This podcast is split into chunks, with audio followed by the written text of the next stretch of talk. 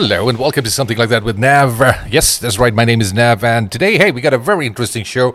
I'm pretty, pretty, pretty sure it's going to be a very good show because I have this particular individual who somehow, for I don't know, for some particular reason, she just gives out this so-called uh, cool, chill out, nice aura. I, for, I don't know why is that so. Uh, this is the very first time I'm actually having a chat with her. The first time I'm talking with her.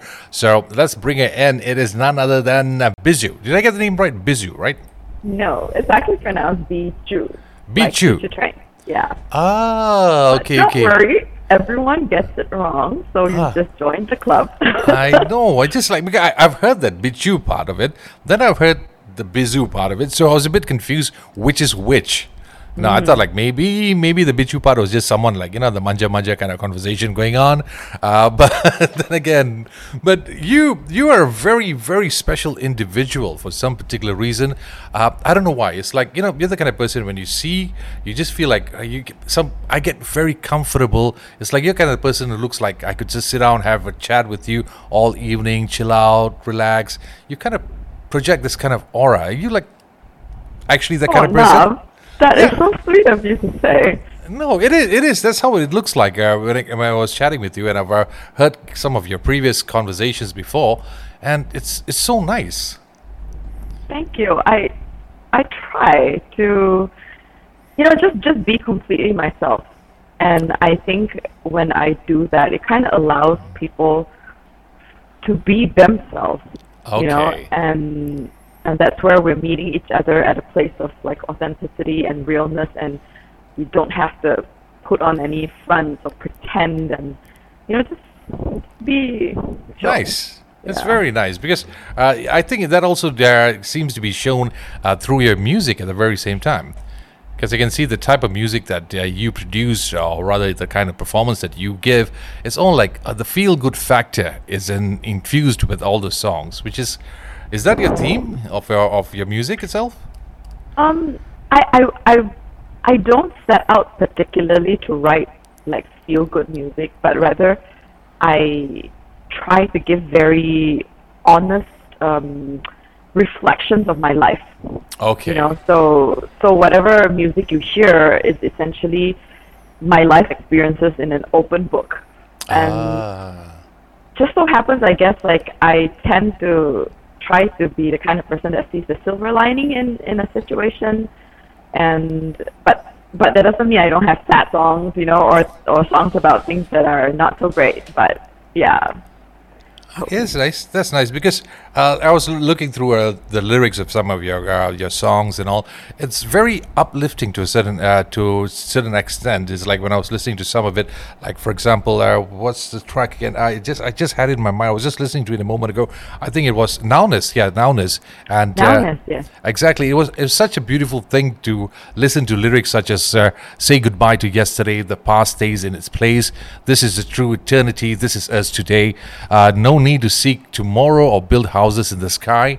This is true eternity here, now, you and I. You know, it's so yeah. nice to hear this kind of stuff. It's it's been a while since I actually heard those kind of things in their songs and lyrics, uh, which is uh, one of the reasons why I was kind of highly motivated to have this conversation with you. And uh, and I've also, of course, being a president who's going to conduct interviews, I've done some homework here and there. It looks like you, you. are kind, you're kind of. it looks like you're kind of also a, a technically a little spiritual um, in your daily life. Is that true? When I when I say spiritual, I'm not talking about cut goat, go to temple, pray five times kind of thing. You know, not that kind no, of thing. No. Okay. Yeah. So are you? Are you? I, I am, and and it's really interesting that you bring up that song and the fact that I live a spiritual life because I feel like honestly, true spirituality is not removed from your physical life.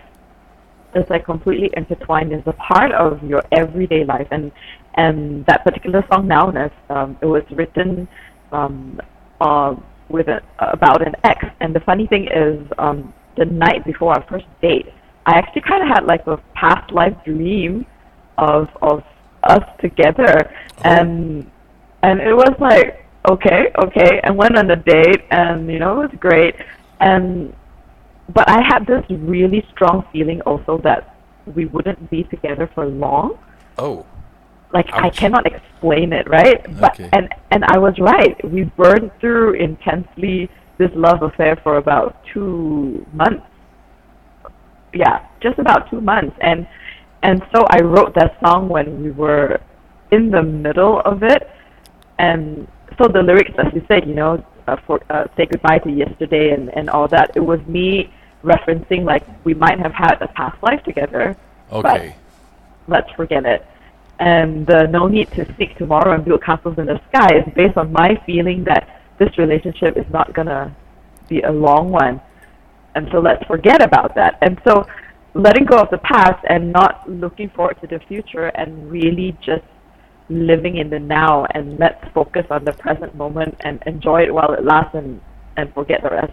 So Nice. that's essentially Nice because Yeah. like all the songs that I was going through one after another is like, wow, this is the kind of stuff that you really need to listen to. It's like you know, it, it picks you up whether it's good or bad, whether you had a good day or a rough day. And uh, once you're loo- looking, listen, listening through your tracks, I was like, wow. This girl, I need to put her put her on Spotify on, especially on loop, uh, particularly on her tracks.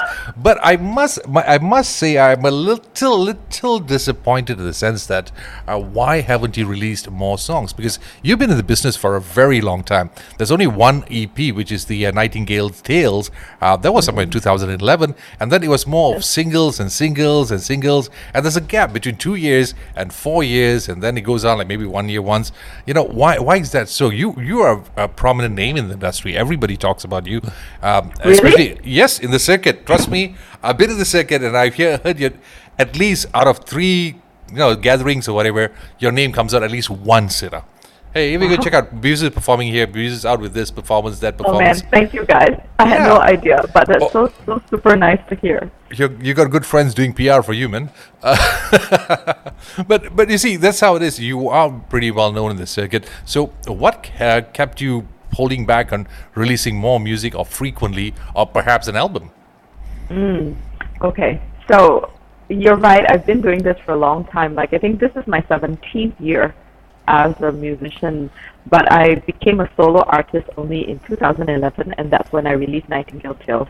And I will say that in the middle of that little gap that you notice, you know, between like like four years and and whatnot, and the two years, I I think I went through a little bit of a creative block.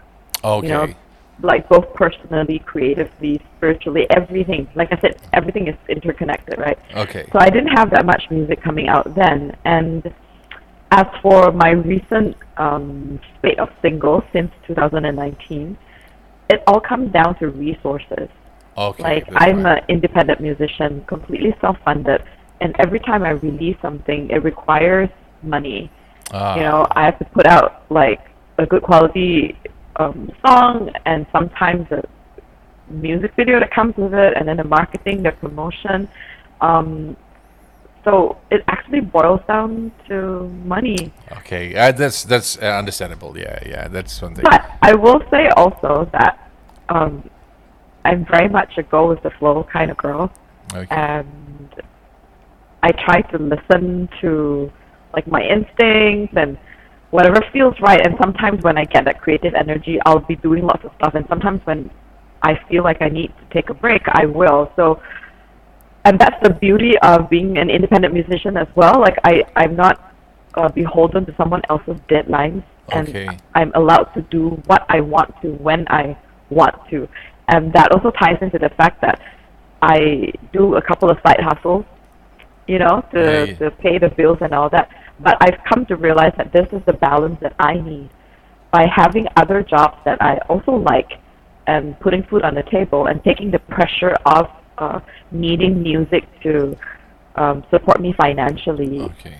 I'm allowed to be really free and creative and just put out music that I genuinely want to. That's a nice way of putting it because I was Yeah. uh, uh, before you mentioned this, I was a bit confused because you do a lot of performances. I mean, uh, both locally and internationally. Yes, as a matter of fact, a while back you were on tour with India, Korea, Australia. You had a lot of places you've been to, and uh, I'm pretty sure through those journeys, through those tours, you would have built a fan base. And uh, of course, once they got kind of got hooked onto this. Uh, uh, this kind of music or this personality, they would expect more to know more about uh, Bizu or to hear more from her.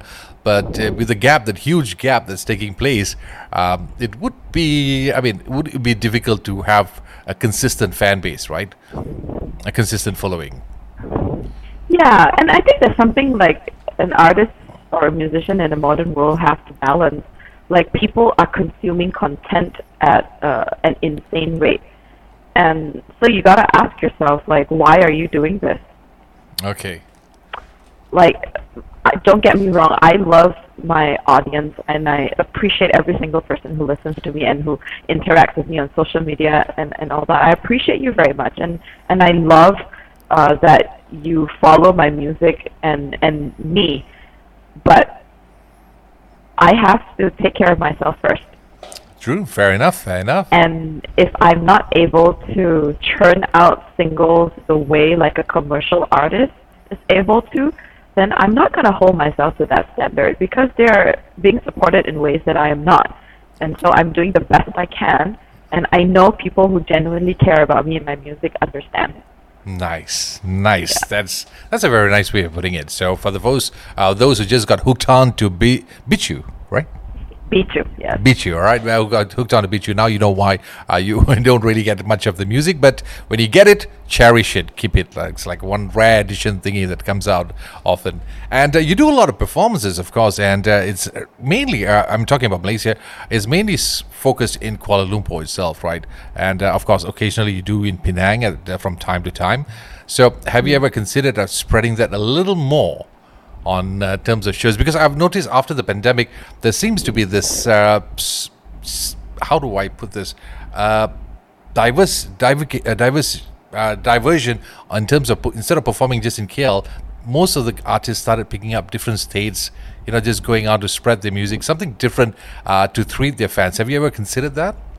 Oh yes definitely. Like I would love to do like a little tour of Malaysia in various places and um, I don't want to jinx it, but I do. I do have some plans in the works. Uh, possibly something next year. Um, I think. I think maybe this is something that that is a me issue. Like if I want to put on a show, I really want to make sure it's a good quality show. And the last time I organized something like that was in 2019 um, at Taman Tugu Nursery. It was called Bichu in Bloom. So okay. it was a showcase, um, and I, I made it like a family-friendly affair. I had a bubble artist, you know, food trucks, um, other kinds of vendors. My good friend Faris, who uh, uh, who DJed as an opening act, and then my band and I performed for an hour showcase in the middle of all these trees, and you know, so I would love to be able to carry that concept to other places in Malaysia, and I am planning something. Nice, nice. But let's see. Let's see okay. what happens. Fingers crossed is something I'll look definitely look forward for. And uh, recently, uh, you came up with, or with a, a, track, or rather, I would say a re- remake. Can I use the word remake for this particular uh, classic track by Jimmy Boyle, which is mm. an amazing. It was such a beautiful track. I mean, the original and the your, your version, in fact. So, why did you actually pick this song? So, I, I'm a Penang girl. Okay. Uh, as you know, and Jimmy Boyle, the composer, is also from Penang. And in 2016, um, Paul Augustine, who's the director of Penang Island Jazz Festival, uh, and the curator of this museum called Penang House of Music, okay. was opening this gallery. And what he did was invite me to perform Jimmy Boyle's song, Chendering, with his son, James okay. Boyle who is an oh. educator, composer, musician in his own right, right? And that was the first time I've heard of the name Jimmy Boyle, and the first time I heard of Chendering. I practiced the song, played it with uh, James, and completely fell in love with it, like head over heels. And I came back um, to my band and I said, like, guys, I really, really love this song. Can we rearrange it and do our own version of it? And we did. And since 2016. I've been performing it everywhere. I recorded it in 2017, wanting to release it, and then it didn't happen. And then, you know, things kept snowballing. I tried again, and boom, boom, boom. Finally, in 2021, I released a single. And this year, in February, I released the music video and also the documentary. Yes, that I- accompanies the story of Jimmy Boyle. Yeah. I was a very uh, one way it's like very inspiring documentary, but on the other side, it was a pretty tough life for Jimmy during the uh, Japanese occupation. And despite all that, he still came out, wrote music, and he kept on releasing a whole lot of uh, great stuff. So for those who haven't checked that out, I'm going to post it on the website. You just uh, watch for yourself and get to know the history of Jimmy Boyle and the history Yeah. of this particular track. It's an amazing track, and I felt so so so sad for Jimmy for one point. Uh, it's like the the tough life that he had to go through, but hey, that never stopped him. That's that's the best part. He didn't give up. And and I feel so you know, I don't believe in coincidences. And I feel somehow like like I was given this opportunity to do this song and given this opportunity to uh, share Jimmy's music with a brand new audience and sort of say his name out loud again so True. people don't forget him.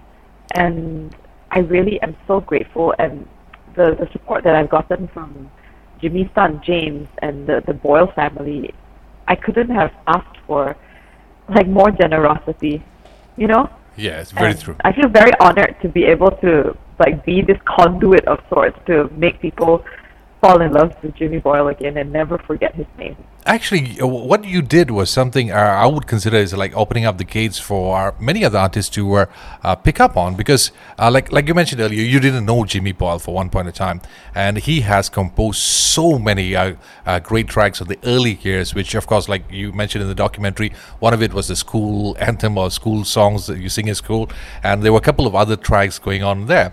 And uh, bringing a new vibe or rather fresh feel to that track, like as what you did to Chendering, was a great idea for. I would encourage more artists to do that. Just pick, try to do a bit more research. I'm pretty sure there's so many other artists out there who's actually composed tracks which needs to give uh, needs a little boost to. Um, to give them the, the rec- recognition that they need, so I just Yeah. hope I just hope we won't stop at Chendering, right? Please, please. Absolutely. And and I hate to say this, but Malaysia is notorious for erasing our own history. Yes, very true. You know, we do not seem to, or the powers that be, that are supposed to protect and be caretakers of our history, do not seem to be able or even have the desire to do that.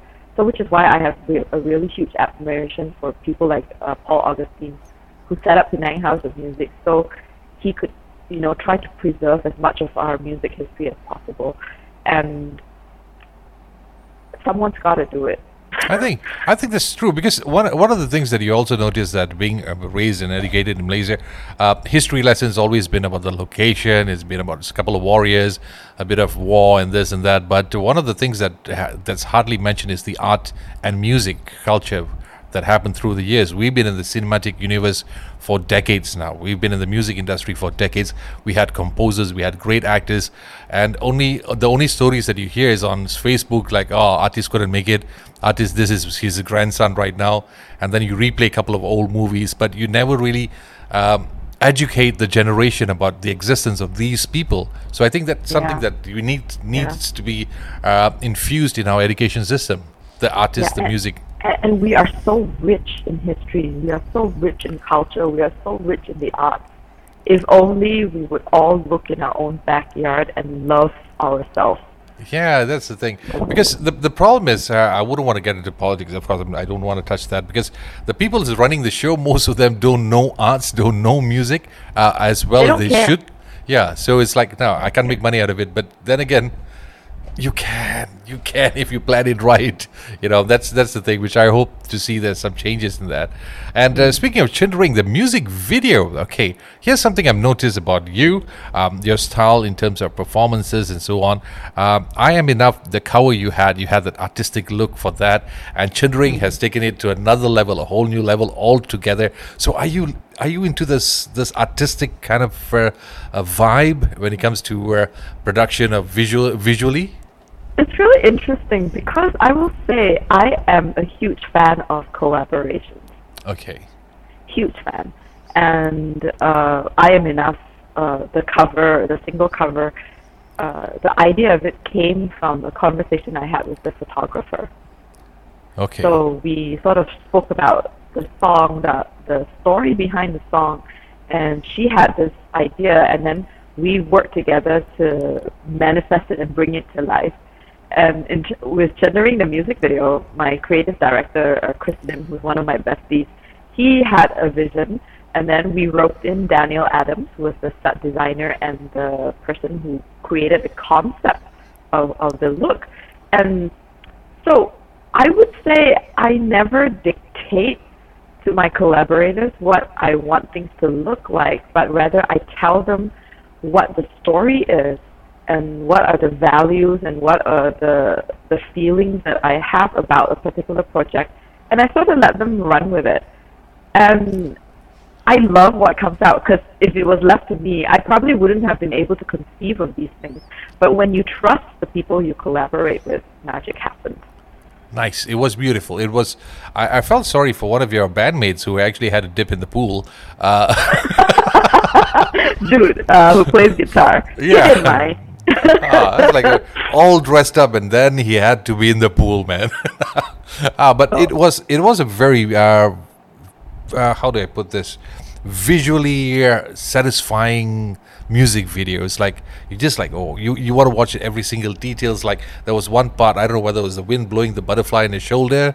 There was one of it. The details is like for a second, it's like is that a real butterfly or not? You know every single details that's uh, uh, put into the particular video. You must have spent quite a lot for that one.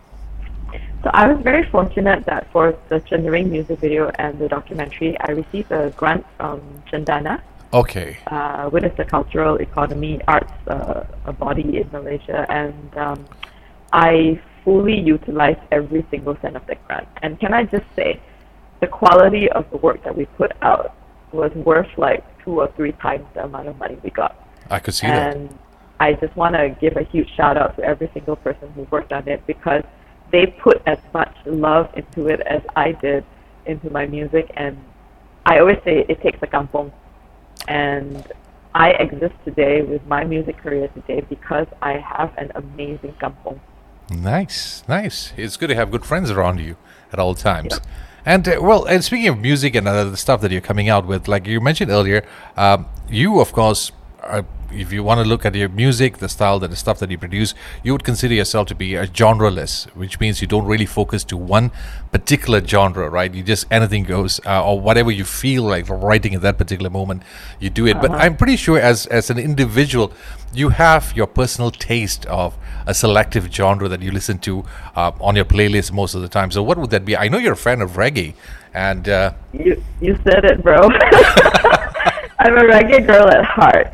Uh-huh. But I will say I have a soft spot also for, for like indie soul um, and a little bit of funk. But reggae, right? Reggae is my jam. then how how come I don't hear you on a reggae track?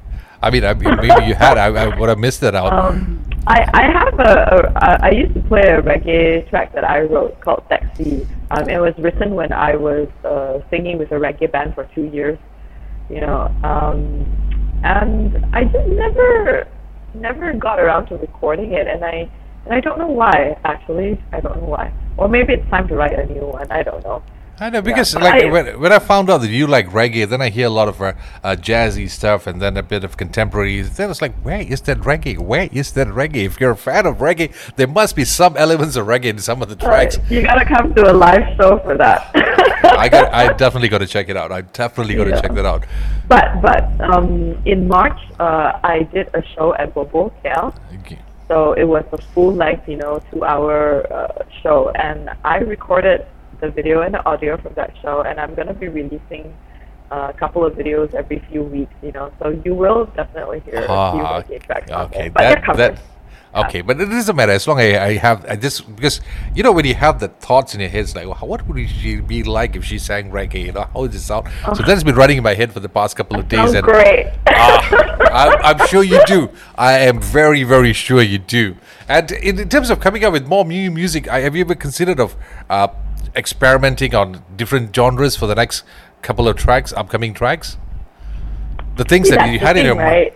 Like, like you're right when you say I don't write based on, like, I, I when I write it, it doesn't cross my mind at all genre. You know, it, it doesn't come into play at all. It really is just a what does this song feel like at that particular moment, and oftentimes it kind of takes a life of its own. You know, and um, and currently I have a really amazing collaborator that I work with, uh, Melina Williams. Okay. She's the front woman of Temperamental, and she's like a composer, an arranger, and a producer.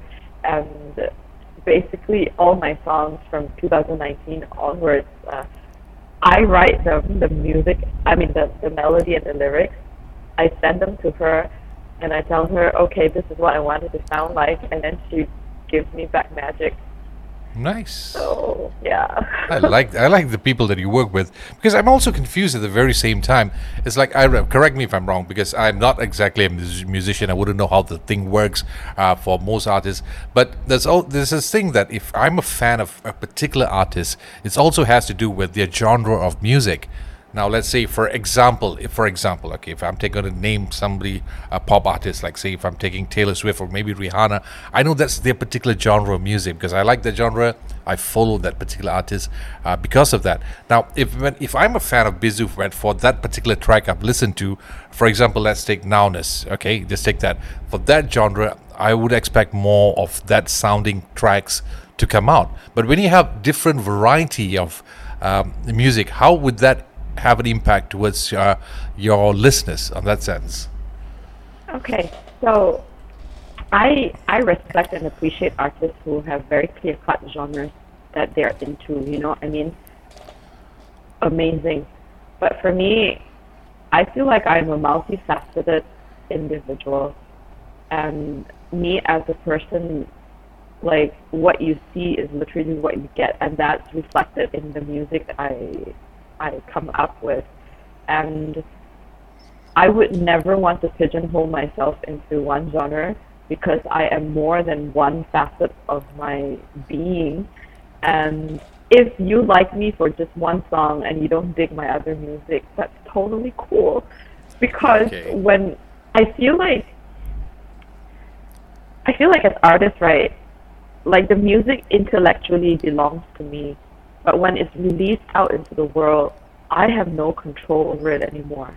Okay. And however a person receives the music, however they listen to it, or whether they resonate with it or not, is completely out of my control. And in a way, I kind of don't care because I don't want to be attached to how my music is received. Okay. You know, because again, music is like a spiritual calling to me. I feel like I'm allowed to be an instrument of love through music.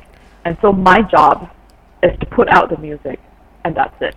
I have to be detached completely from how a person receives it. Because if I impose like, oh, I hope after you listen to this you like it, or I hope you dig this particular riff or whatever, then my ego is at play. Does that make sense? Yes, yes, I get it. It's it kind of reminds me of uh, the artist Prince. Uh, Prince, as you know it, he has. I mean, as much as people talk about his funk, he also had rock. He had his ballads. He had different genres, but still everybody remembered Prince because he came out with music as uh, as such. So I think I think I could have an idea of how you would like to look at it and on on that aspect of it. And uh, yeah. speaking of uh, music that you had all this while, and uh, upcoming music, anytime anything new after Chendering?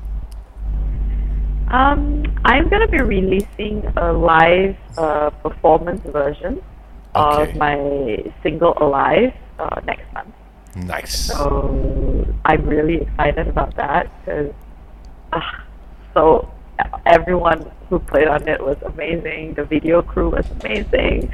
I'm really looking forward to it. And um, like I said, I'm going to be releasing, you know, videos of Bobo here and there. I do have a couple of songs that are done um, that I haven't put out into the world yet. And again, it's resources, number one.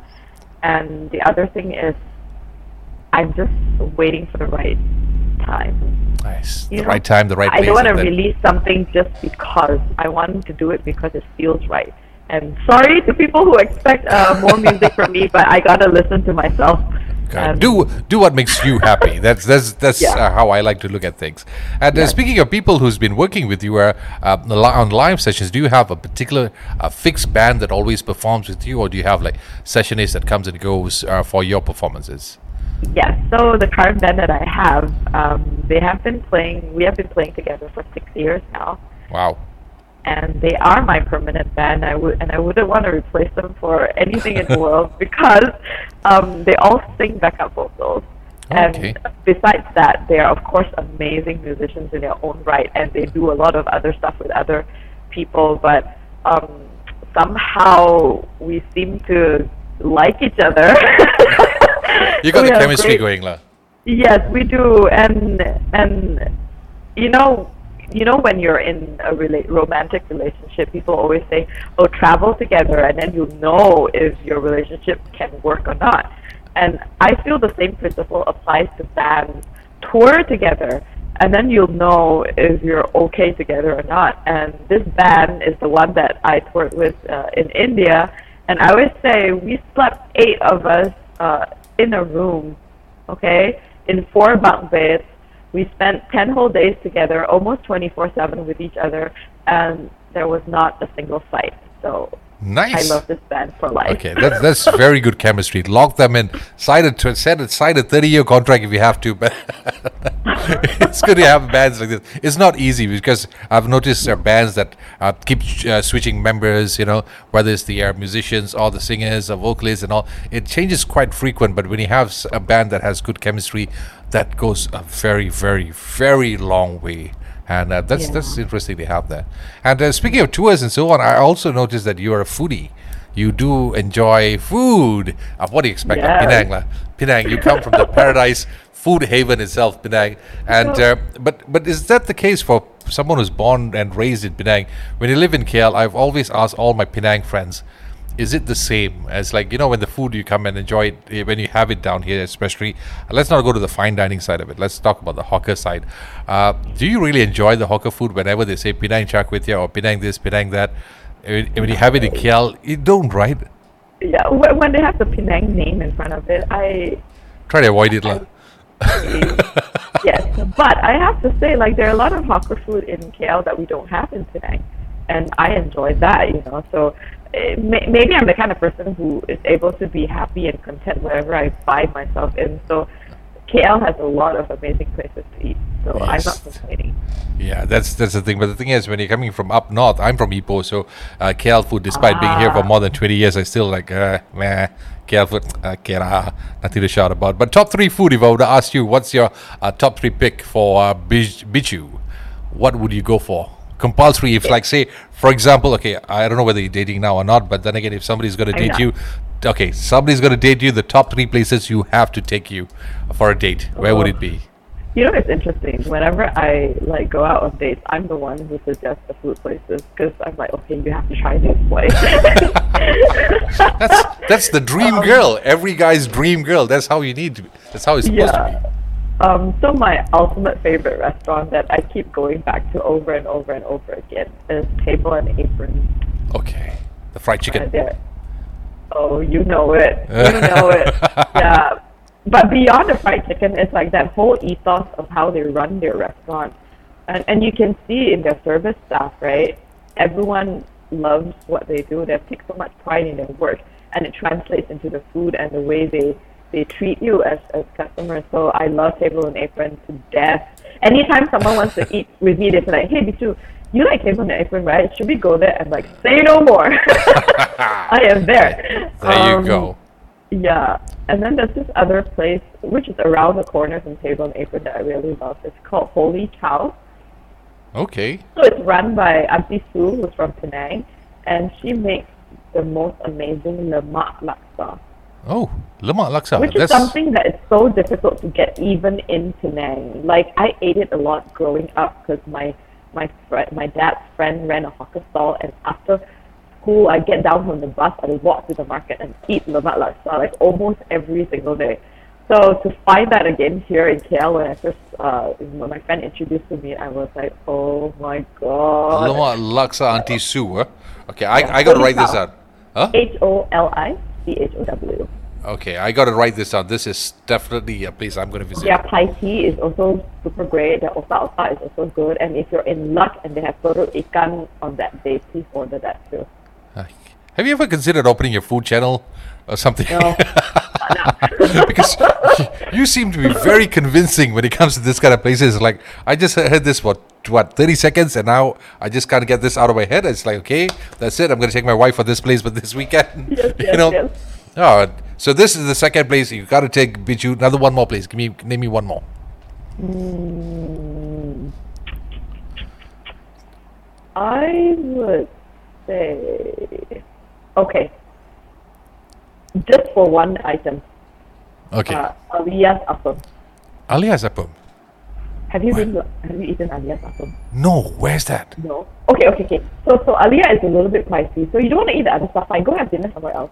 Okay. And then you go to Alia and just order their masala chai and their appam. Their appam, I swear, it's like thin. And then they have like chunks of the palm sugar, which is not yet melted, and then like the saltiness of the coconut cream. Mm. Oh, this this is like the Sri Lankan appam. Because Yes. okay, because Sri Lankan appam you have that palm sugar on it. Oh, okay, okay, okay. And I it. just want to say, I have diabetes, yeah. So I technically, I haven't eaten this appam in a long time because you know I'm not supposed to.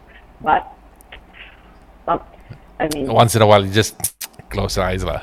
I think once a year I'll treat myself maybe on my birthday, and this is where like alias appam here. Top three places. So, guys, listen up. If you ever have a chance to, uh, if you ever get a chance to get date Bihzhu, this is the top three places you want to look at. And the number one big no-no for uh, Bihzhu is definitely KFC. Uh, How you know? am I right?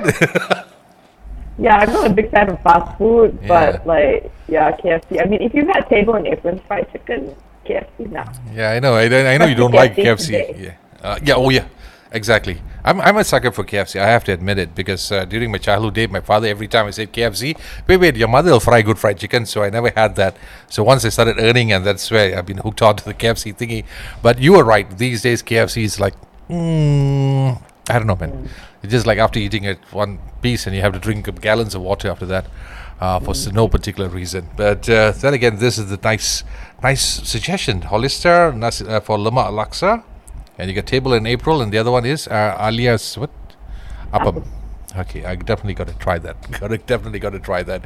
Anyway, uh, also I've noticed something about uh, um, things that's been going on the social media lately. There was an issue there about the Grab thing you posted on Instagram.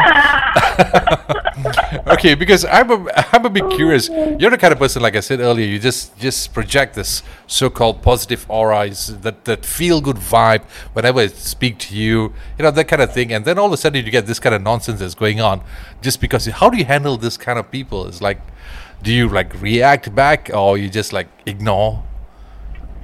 It, it, it's funny. It's really hilarious because before I did that tweet, I actually had uh, Shalini from a, a journalist from Free Malaysia today who spoke to me about my experiences with Grab.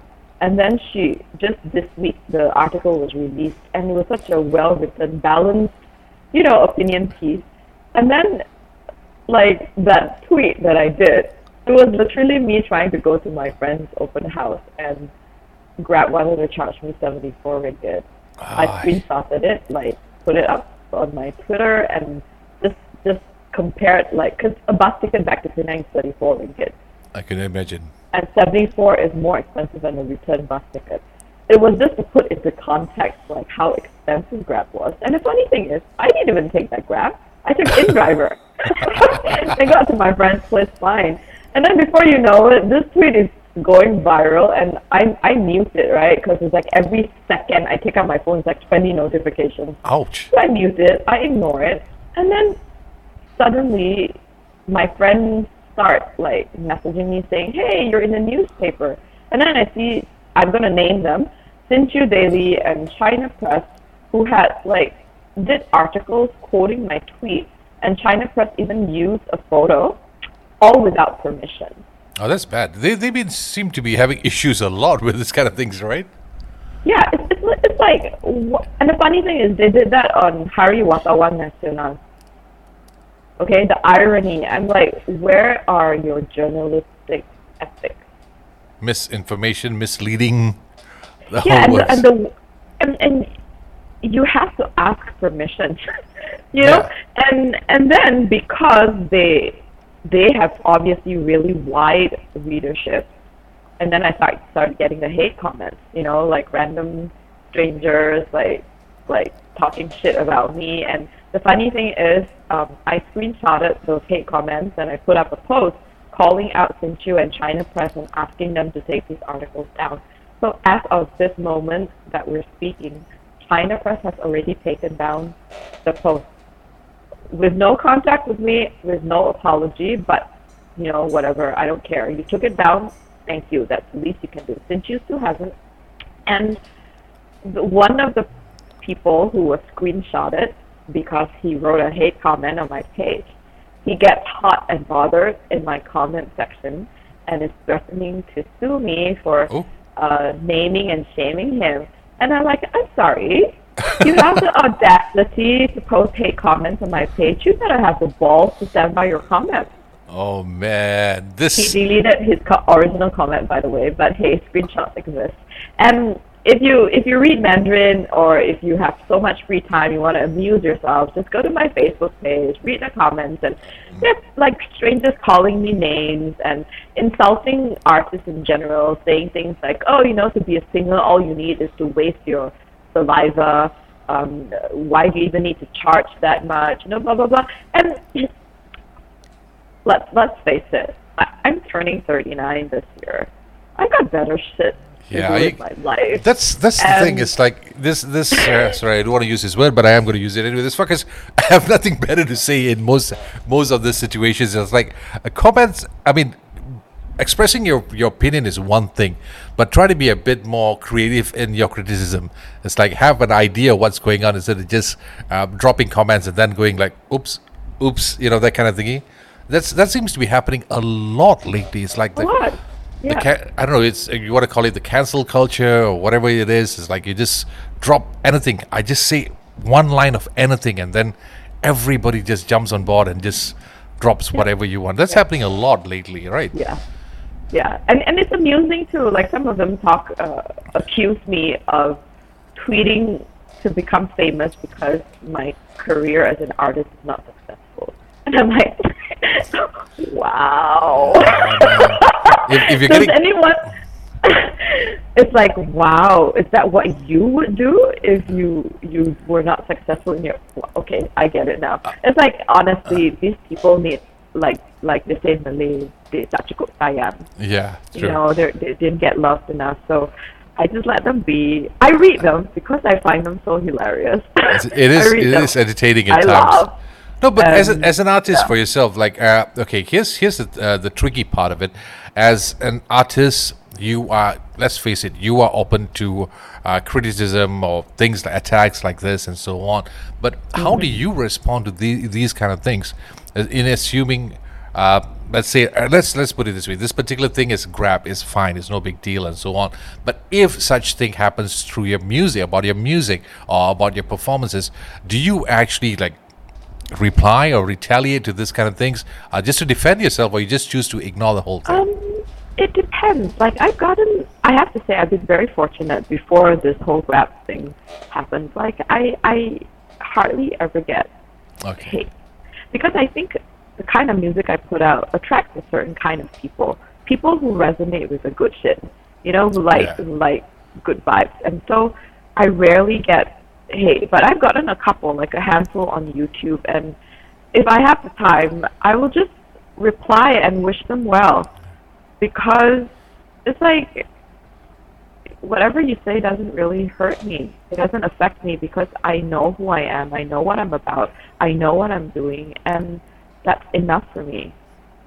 Um, and honestly, I will say I, I take this leaf out of the book of this um, trans activist called Mhm. Alok Lee Menon on Okay. on Instagram, and he is sorry non-binary. He's not trans. I apologize.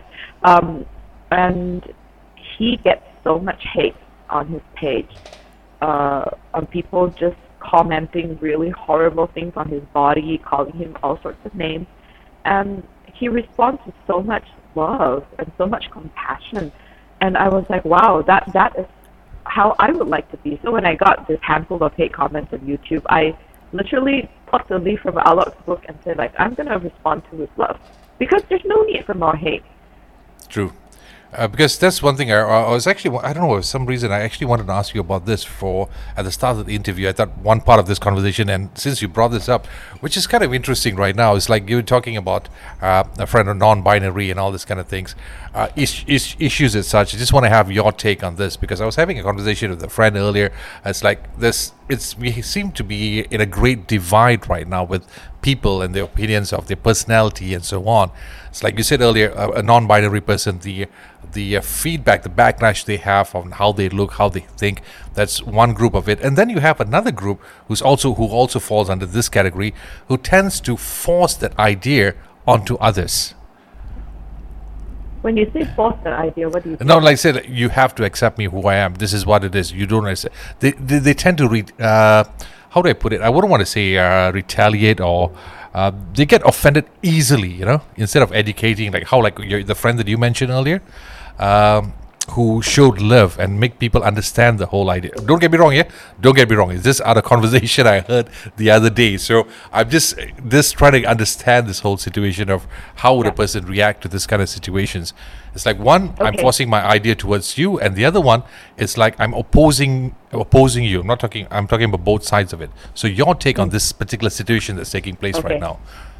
First off, I want to just put a disclaimer that, you know, obviously my opinions are just my own and I cannot represent the communities that I'm speaking about. Okay. Um, I, I will just bring it like into an example that is maybe uh, more personable, more personal to you, right? Like, um, you are an Indian man living in Malaysia. Your experiences uh, that you face in racism, harassment, and discrimination is something that a Chinese or Malay man would not, would never understand, correct? Yep. And while it's like, it's sort of like, does it ever get exhausting for you to have to explain to someone how their fair skin privilege or their Malay privilege excludes them from understanding how you experience life as an Indian man here?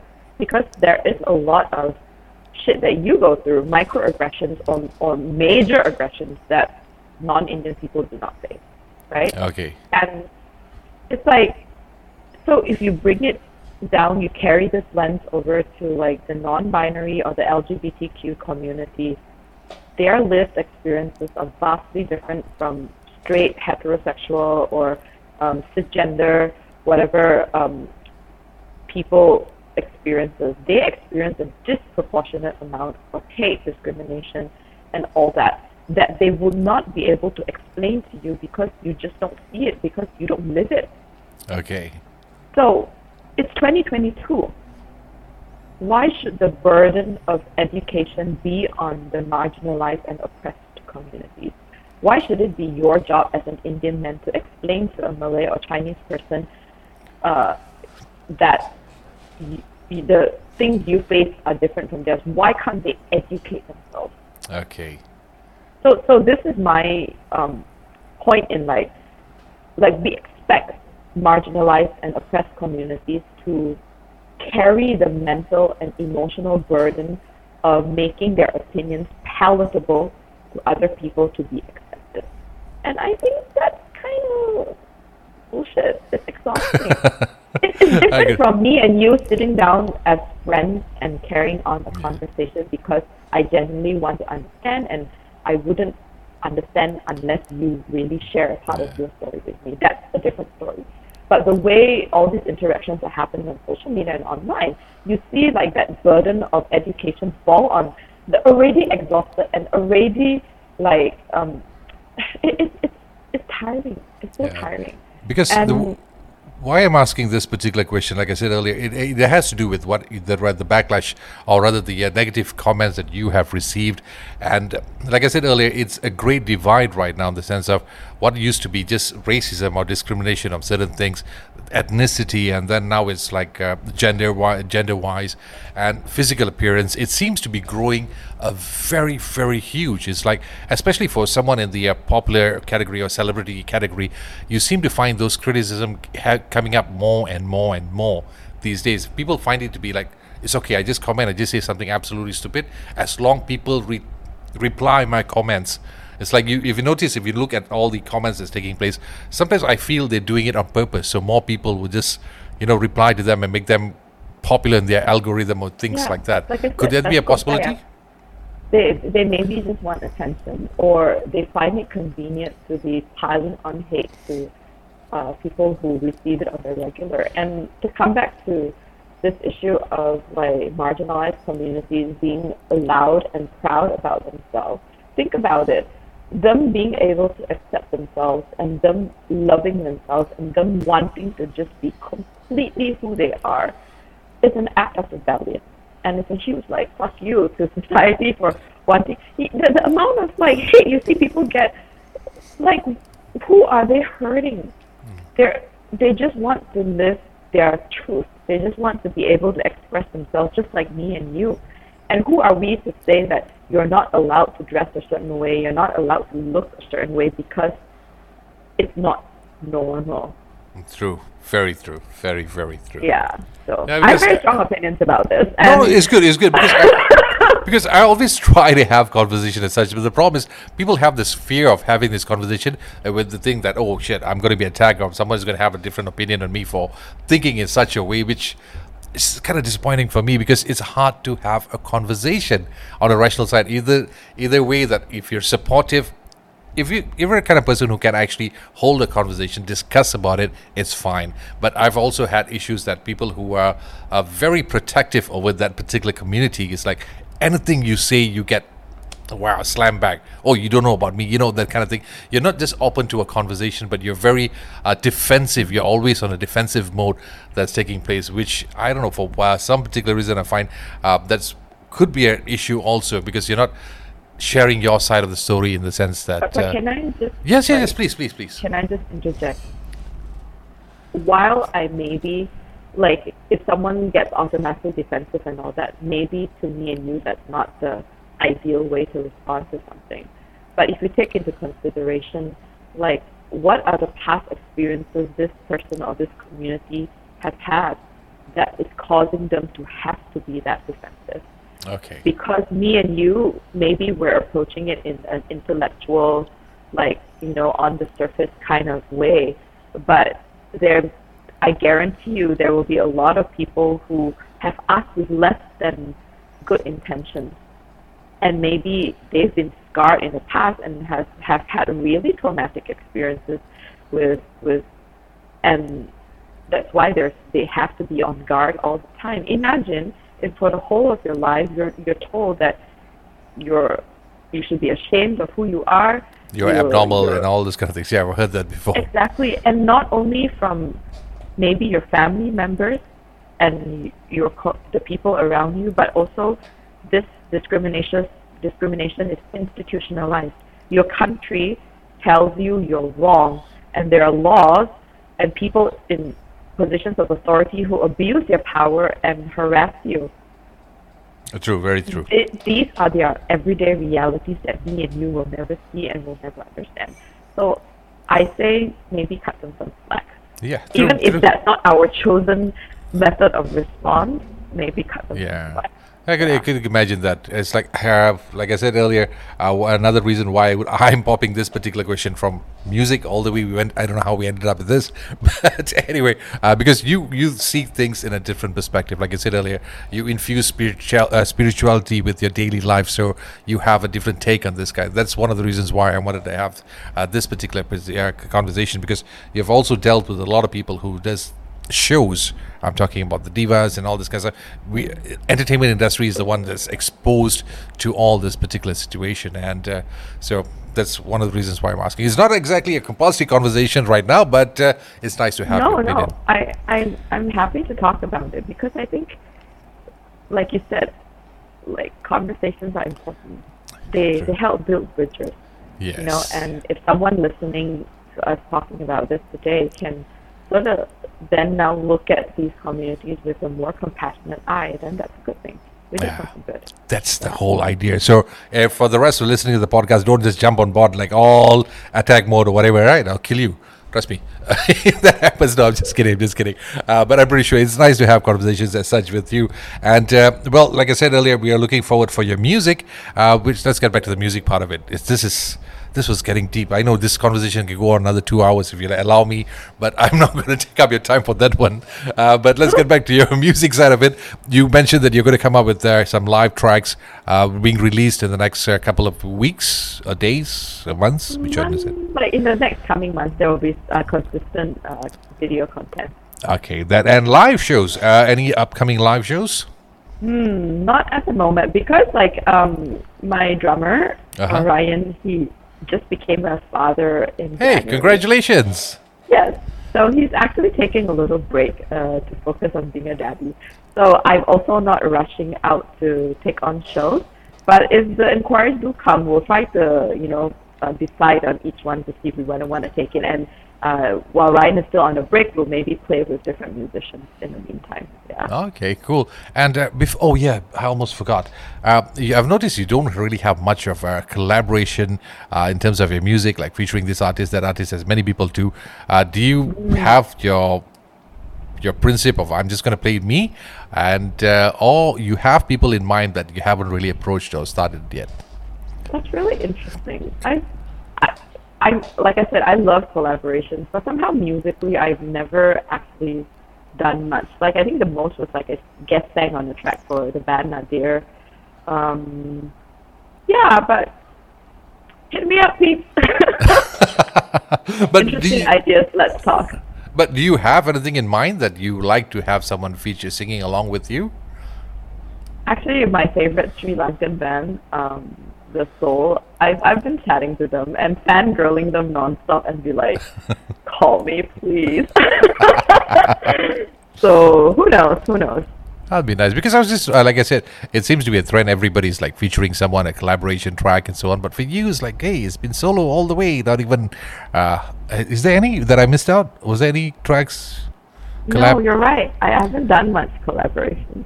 Okay, but if you could, so you have that one Sri Lankan band there down there, right? Yeah, my, Okay. my dream band for now.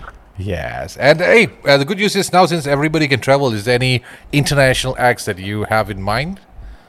Uh, international shows that's you, there might be a possibility. The the international ones, we gotta like. Uh, ugh, I would love to. I would love to. Um, but again, comes back down to resources. So it's like I've got I've got goals, but I will slowly take small steps to getting there, and hopefully, you know, some shows overseas would be in the works sooner That'd be than nice. later. It'd be nice. Yeah, a, be a nice short vacation, but uh, hopefully not a room with four bunk beds. Uh, My band would agree. yeah. Uh, just have individual rooms, please. Thank you. Anyway, Bizu, thank you. Uh, Bihzhu, sorry. Uh, thank you so much. It's been lovely chatting with you. I didn't realize it's almost an hour. Uh, it's Yeah. like I said earlier, I could have a conversation with you for hours. I know there's so many great things to chat with you. Uh, you're an amazing person, amazing individual. Like I said, the only thing I don't see glowing is that so-called the aura light or whatever behind you. But you just have you just have that good vibe. I don't know why. but I sense it for all throughout my career. I had so many guests, but for you, something special. That's all I can say. There's something No, special about you. really, that that is. I I'm so flattered and I'm so grateful. Thank No, you so the- much. Yeah, for the first time, I've I've never felt this way. It's like when I was just like like I said earlier, checking on here. It's like, ah, this girl is special. This girl is very very special. So I wish I could have more chats with you in the near future. And uh, can, my sure. sincere apologies, and I still don't know why why we haven't had this chat before. I just don't know. Everything happens at the right time. I hope so. I hope so. All right. Once again, Bihzhu, thank you so much. And of course, people who like to follow Bihzhu, Bihzhu, it's she's on social media, uh, Instagram, Facebook, uh, YouTube, Spotify. I'll, I'll put all the link at the website. You can check it out for yourselves. Any other special sites that people need to visit you? Mm, Apart I from- I think I think that's. Like that pretty much covers it. Yeah. Okay, good. I was just afraid they might say, "Yeah, you can catch me on OnlyFans." Also, it's like no. just kidding. Just kidding. Right. You have a nice day. You have a great weekend ahead, and Okay, uh, I'll look forward to for look forward to seeing you in the next shows. And please, please release mu- more music, please, please. I will. All right. Take care then. Thank sure. you. Uh, Bye.